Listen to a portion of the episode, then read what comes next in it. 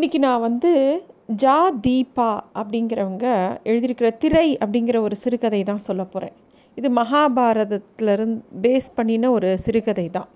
மகாபாரதம் ஒரு பெரிய காவியம் நம்ம எல்லாருக்கும் தெரியும். அது அதிலிருந்து நிறைய கதைகள் வந்துட்டே இருக்கும். எப்பயுமே மகாபாரதம் வந்து அழுக்கவும் அழுக்காது.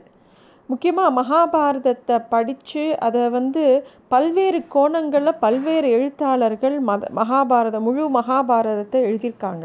சாகித்ய அகாதமியில் வெளி வெளியிட்ட மகாபாரதம் தொடர்பாக பல நூல்கள் இருக்குது மொழிபெயர்ப்பு நூல்கள் முக்காவாசி ப இரண்டாம் இடம் எம்டி வாசுதேவன் நாயரோடது இனி நான் உறங்கட்டு பருவம் திரௌபதியின் கதை இது மாதிரி நிறைய நிறைய இருக்குது அது மாதிரி குருச்சரன் தாஸ் எழுதின மகாபாரத மனிதர்கள் காட்டும் மகத்தான வாழ்க்கை. இதெல்லாம் ரொம்ப நல்ல நூல். அதுலலாம் வந்து நம்ம பல பர்ஸ்பெக்டிவ்ஸை பார்க்கலாம் அந்த புஸ்தகத்தில்.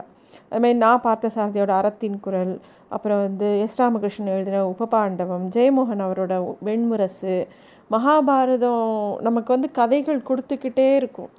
அதே மாதிரி நிறைய பேர் வந்து மகாபாரதத்தில் ஒரு குறிப்பிட்ட நிகழ்வை எடுத்து அதை வந்து சிறுகதைகளாகவும் மாற்றிருக்காங்க இது வந்து அந்த அந்த எழுத்தாளரோட பர்ஸ்பெக்டிவில் ஒரு குறிப்பிட்ட இடத்த சம்பவத்தை எடுத்து அவங்க எழுதக்கூடிய கதைகள். இதுதான் மகாபாரதத்தோட மூலத்துலேருந்து எடுத்ததா? அப்படிலாம் கிடையாது. அதில் இருக்கிற ஒரு இன்சிடெண்ட்டை எடுத்து இவங்களோட கற்பனையை வச்சு எழுதக்கூடிய கதைகள் தான் இதெல்லாம். அந்த மாதிரி ஒரு கதை தான் இன்றைக்கி நான் சொல்ல போகிற திரை அப்படிங்கிற ஒரு கதை. இந்த கதை எப்படி ஆரம்பிக்கிறதுனா சுபலன்கிறவர் அமைதியாக உட்காந்துருக்காரு அவருக்கு எப்பயுமே நிறைய அவர் பெரிய ராஜா காந்தார தேசத்து ராஜா. அவர் எல்லா முடிவுகளும் தினமும் அரசாங்க முடிவெல்லாம் சுலபமாக எடுப்பார். ஆனால் அன்னைக்கு அவர் மனசு ரொம்ப கிளேசமாக இருந்தது. ஏன் இப்படி அப்படின்னு அவர் அவரை சுற்றி இந்த காந்தார தேசத்தில் இருக்கக்கூடிய மலை சிகரங்கள் அப்படியே இலக்கே இல்லாமல் பார்த்துட்டே இருக்கார். ஏன்னா குரு நாட்டிலேருந்து காந்தார தேசத்துக்கு இதுக்கு முன்னாடி திருமணத்திற்கான அழைப்புகள் தான் நிறைய வந்திருக்கு. முதல் முறையாக திருமண சம்பந்தம் பேசுகிறதுக்காக தூது வந்திருக்கு. இது சரிப்படாது இல்லை சரிப்படாதுன்னு சொல்லிடலாமா? குரு வம்சத்தில் பட்ட பட்ட மகிழ்ச்சியாகிற யோகம் காந்தாரிக்கு உண்டு. ஆனால் நினைக்கும் அந்த விஷயத்தை நினைக்கும்போது அவள் பட்ட மகிழ்ச்சியாக ஆக போகிறான்னு ஒரு பக்கம் சந்தோஷமாக இருந்தாலும் யாருக்கு ஆக போகிறா அப்படின்னு யோசிக்கும்போது அடிவயத்தை கலக்கிறது அவருக்கு. அப்போ தான் அவருக்கு வந்து திடீர்னு யாரோ அலற சத்தம் கேட்கறது அப்படியே ஆழ்ந்த சிந்தனையில் இருக்கிறவர் வேகமாக எந்த பக்கம் அந்த சத்தம் வருதுன்னு வேகமாக ஓடுறார். ஆனால் அந்த குரலை வச்சு பார்க்கும்போது அது காந்தாரியோட பழத்தோட்டம் இருக்கிற தசனும் தோன்றது அது குரலும் காந்தாரியோட குரலுங்கிறது அவருக்கு சர்வ நிச்சயமாக தெரியும் ஏன்னா காந்தாரி எப்பயுமே பகல் முழுக்க அந்த பழத்தோட்டத்தில் தான் இருப்பாள் அவளுக்கு செடிகள்னால் ரொம்ப பிடிக்கும் பூக்கள்னால் ரொம்ப பிடிக்கும். எப்போ பாரு அது அவள் காந்தாரி மேலே எப்போ பாரு ஒரு பூக்களோட மன மனம் வீசிக்கொண்டே இருக்கும்.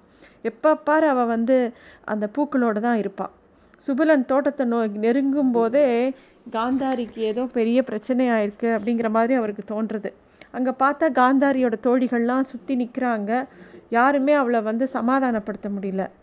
அப்புறம் பார்த்தா காந்தாரி அப்படியே மயங்கி கத்தின்ண்டே மயங்கி சரிஞ்சு விழுந்துட்டா என்ன ஆச்சு? அப்படின்னு இவர் கேட்ட உடனே அங்கே இருக்கிற ஒரு பெண் அறகுறையாக சொல்கிறா இல்லை நாங்கள் விளையாடின்னு இருந்தோம். அவள் மயங்கி போயிட்டா அப்படின்னு சொல்கிறாங்க என்ன விளையாட்டு விளையாடினீங்க?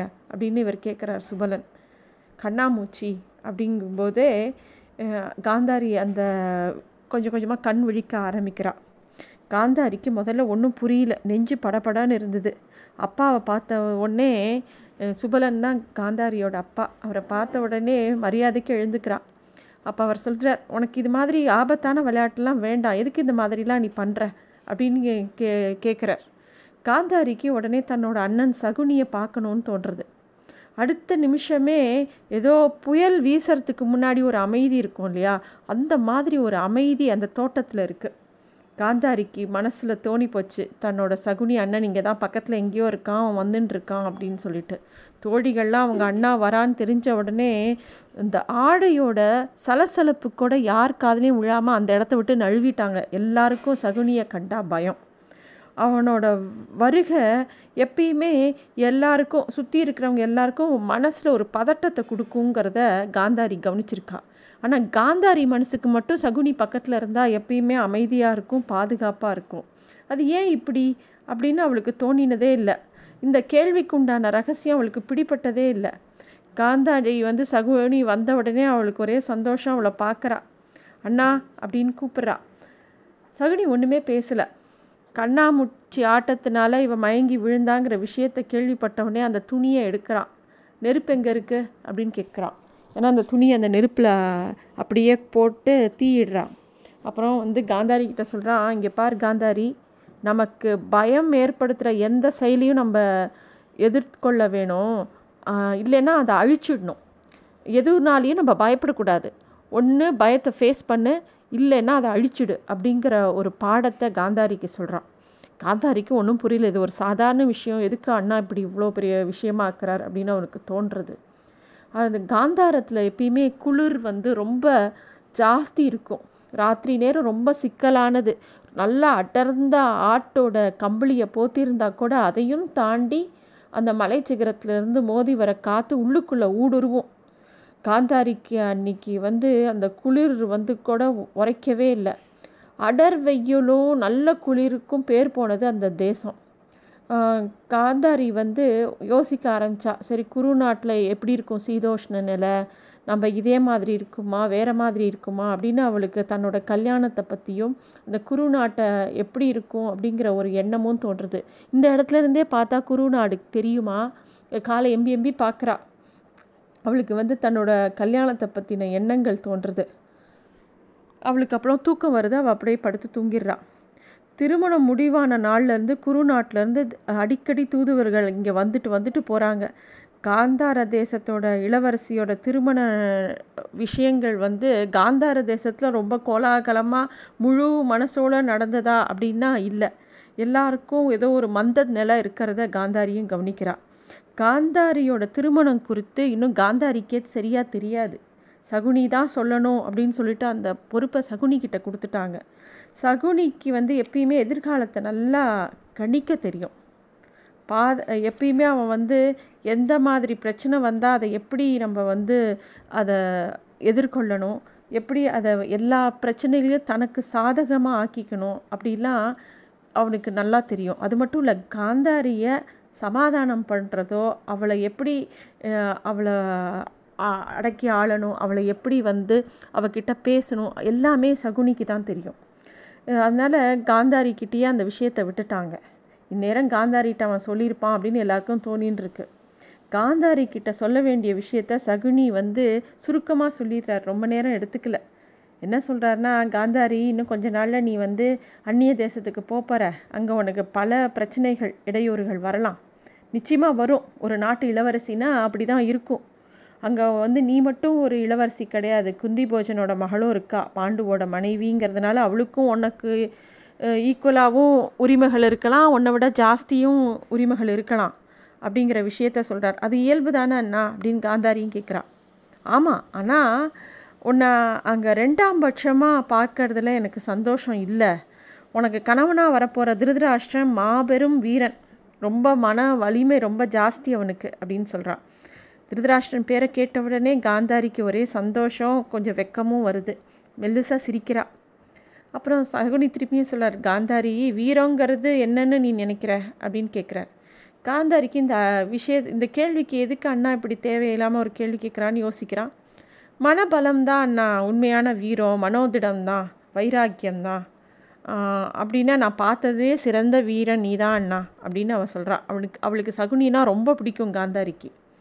இப்போ சகுனி சொல்கிறா சரியாக சொல்கிற மனதிடம் இருக்கிறவன் தான் வீரன்.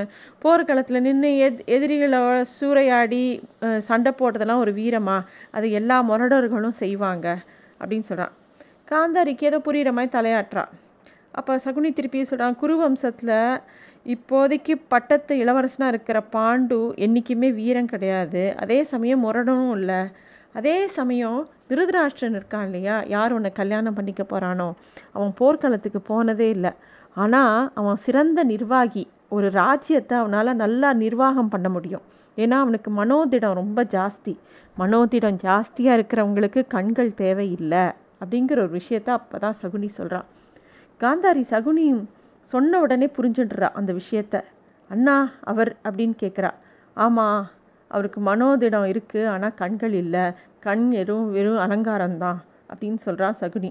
அவள் ஐயோ அப்படின்னு கத்துறா காந்தாரி. அவளால் என்ன பண்ணுறதுன்னு தெரியல. இந்த விஷயம் முடிஞ்சு கல்யாணம்லாம் முடிஞ்சிடுது. ஒரு நாள் உறக்கத்தில் கல்யாணம் ஆனதுக்கு அப்புறம் திடுக்கிட்டு எழுந்துக்கிறா காந்தாரி. அப்போ தான் நேரம் விடிய தொடங்கியிருக்கு. திருதராஷ்டனோட உஷ்ண சுவாசம் பக்கத்தில் அவளுக்கு தெரியறது. திருமண நாள்லேருந்து அவர் ரொம்ப ஆழ தூங்குறேன் நான் இனிமே தான் எனக்கு திருமணம் ஆனப்புறம் தான் எனக்கு நல்ல தூக்கம் வருதுன்னு அவர் சொல்கிறார் ஆனால் திருமணம் ஆனதுலேருந்து காந்தாரிக்கு சரியான தூக்கம் இல்லை. கண்களை சுற்றி கட்டின அந்த துணியை தொட்டு பார்த்துக்கிறா. இன்றைக்கி எந்த நிறத்தில் கட்டியிருப்பாங்க இந்த துணியை அப்படின்னு அவள் யோசிக்கிறாள் எப்பயுமே அவள் என்ன உடை அணிந்திருக்காளோ அதுக்கு அதுக்கு ஏற்ற மாதிரி அதே மாதிரி நிறத்தில் தான் அவளுக்கு க கண்ணை பூட்டுற அந்த துணியை போடணும் அப்படின்னு சொல்லி அவள் சொல்லி கட்டளையிட்டிருக்கா.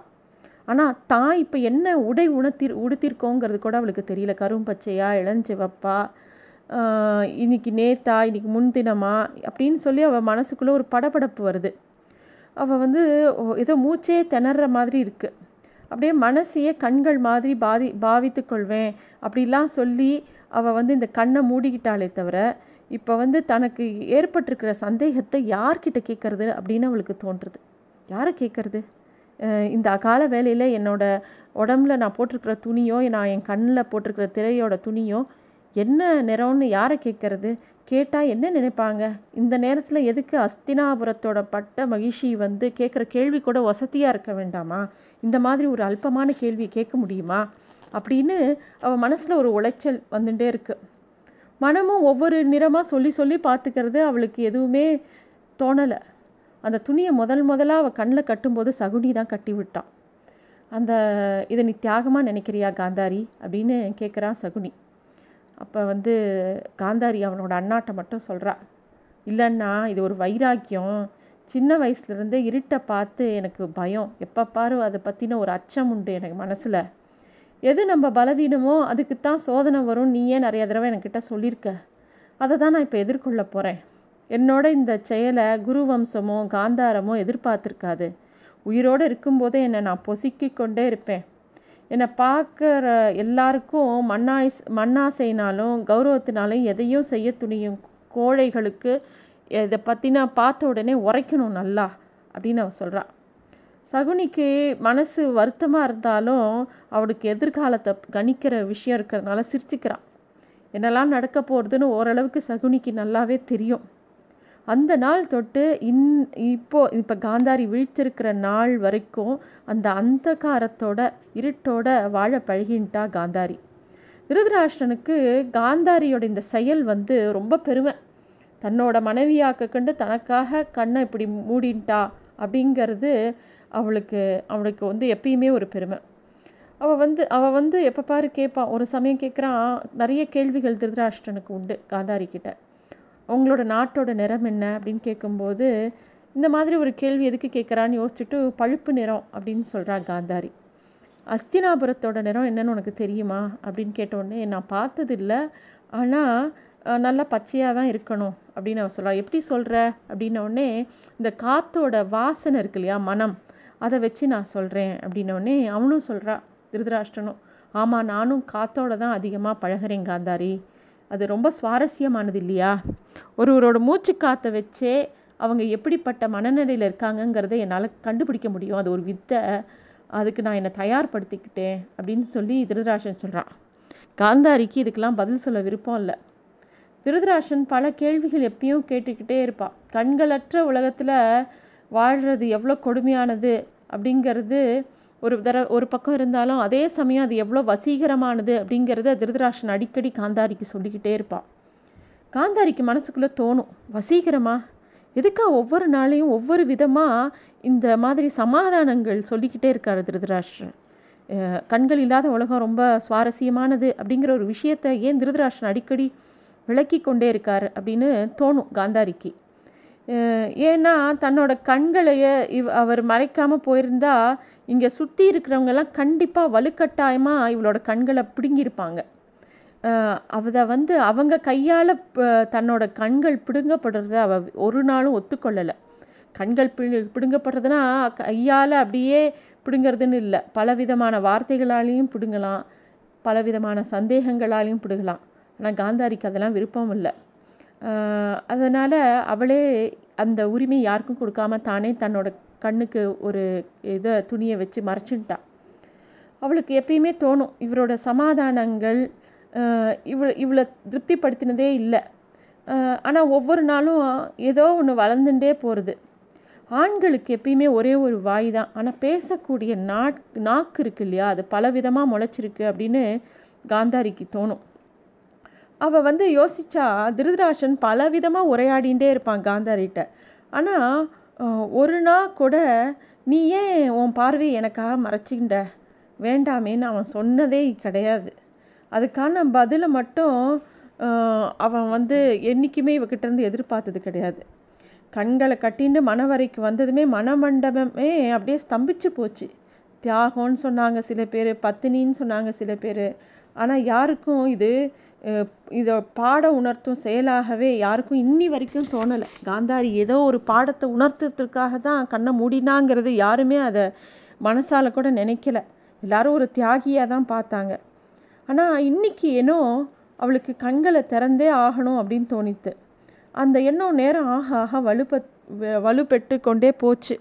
இறுதியில் ஒரு முடிவு பண்ணான் காந்தாரி கட்டுகளை அவிழ்க்கணும் அப்படின்னு தோணி அவிழ்க்க ஆரம்பித்தாள் அதனால் எந்த குற்ற உணர்ச்சியோ அவளுக்கு வரவே இல்லை. அதுவே அவளுக்கு ஆச்சரியமாக இருந்தது. மெதுவாக கட்டுகள் தள தளர்ந்தது. துணியை கையில் எடுத்தா பக்கத்தில் இருக்கிற பணிப்பெண் வழக்கம் போல் அந்த துணியை கையில் வாங்க தயாராக இருந்தாள் மறுநொடி அந்த அறைக்குள்ளே ஒரு நெடி மாதிரி சூழ்ந்தது. காந்தாரி வீசி எறிந்த துணி சரியாக ஒரு தீப்பந்தத்தின் மேல் கருகி கொண்டிருந்தது. சட்டென்று காந்தாரி சொன்னால் பற்றி எரியும். துணி வெள்ளை நிறம் அப்படின்னு. எல்லாருக்கும் ஆச்சரியம். நிஜமாகவே அது வெள்ளை நிறம்தான். எல்லாரும் ஸ்தம்பிச்சு போய் நின்னாங்க. காந்தாரியின் மூடிய இமைகள் முதலில் திறந்து கொள்ள மறுத்தன. இமைகளை பிரிக்க மிகவும் சிரமம் ஏற்பட்டது. இமைகள் மெதுவாய் மெதுவாய் திறந்து கொண்டன. அதே இருட்டு கண்களை கசக்கினாள். மேலும் அந்தகாரம். கசக்கி கொண்டே இருந்தாள். அவளது வெள்ளை விழிப்படலம் மட்டும் கருவழி இல்லாமல் சோழியைப் போல உருண்டு கொண்டிருந்ததை பணிப்பெண்கள் பார்த்து கொண்டே நின்றிருந்தனர்.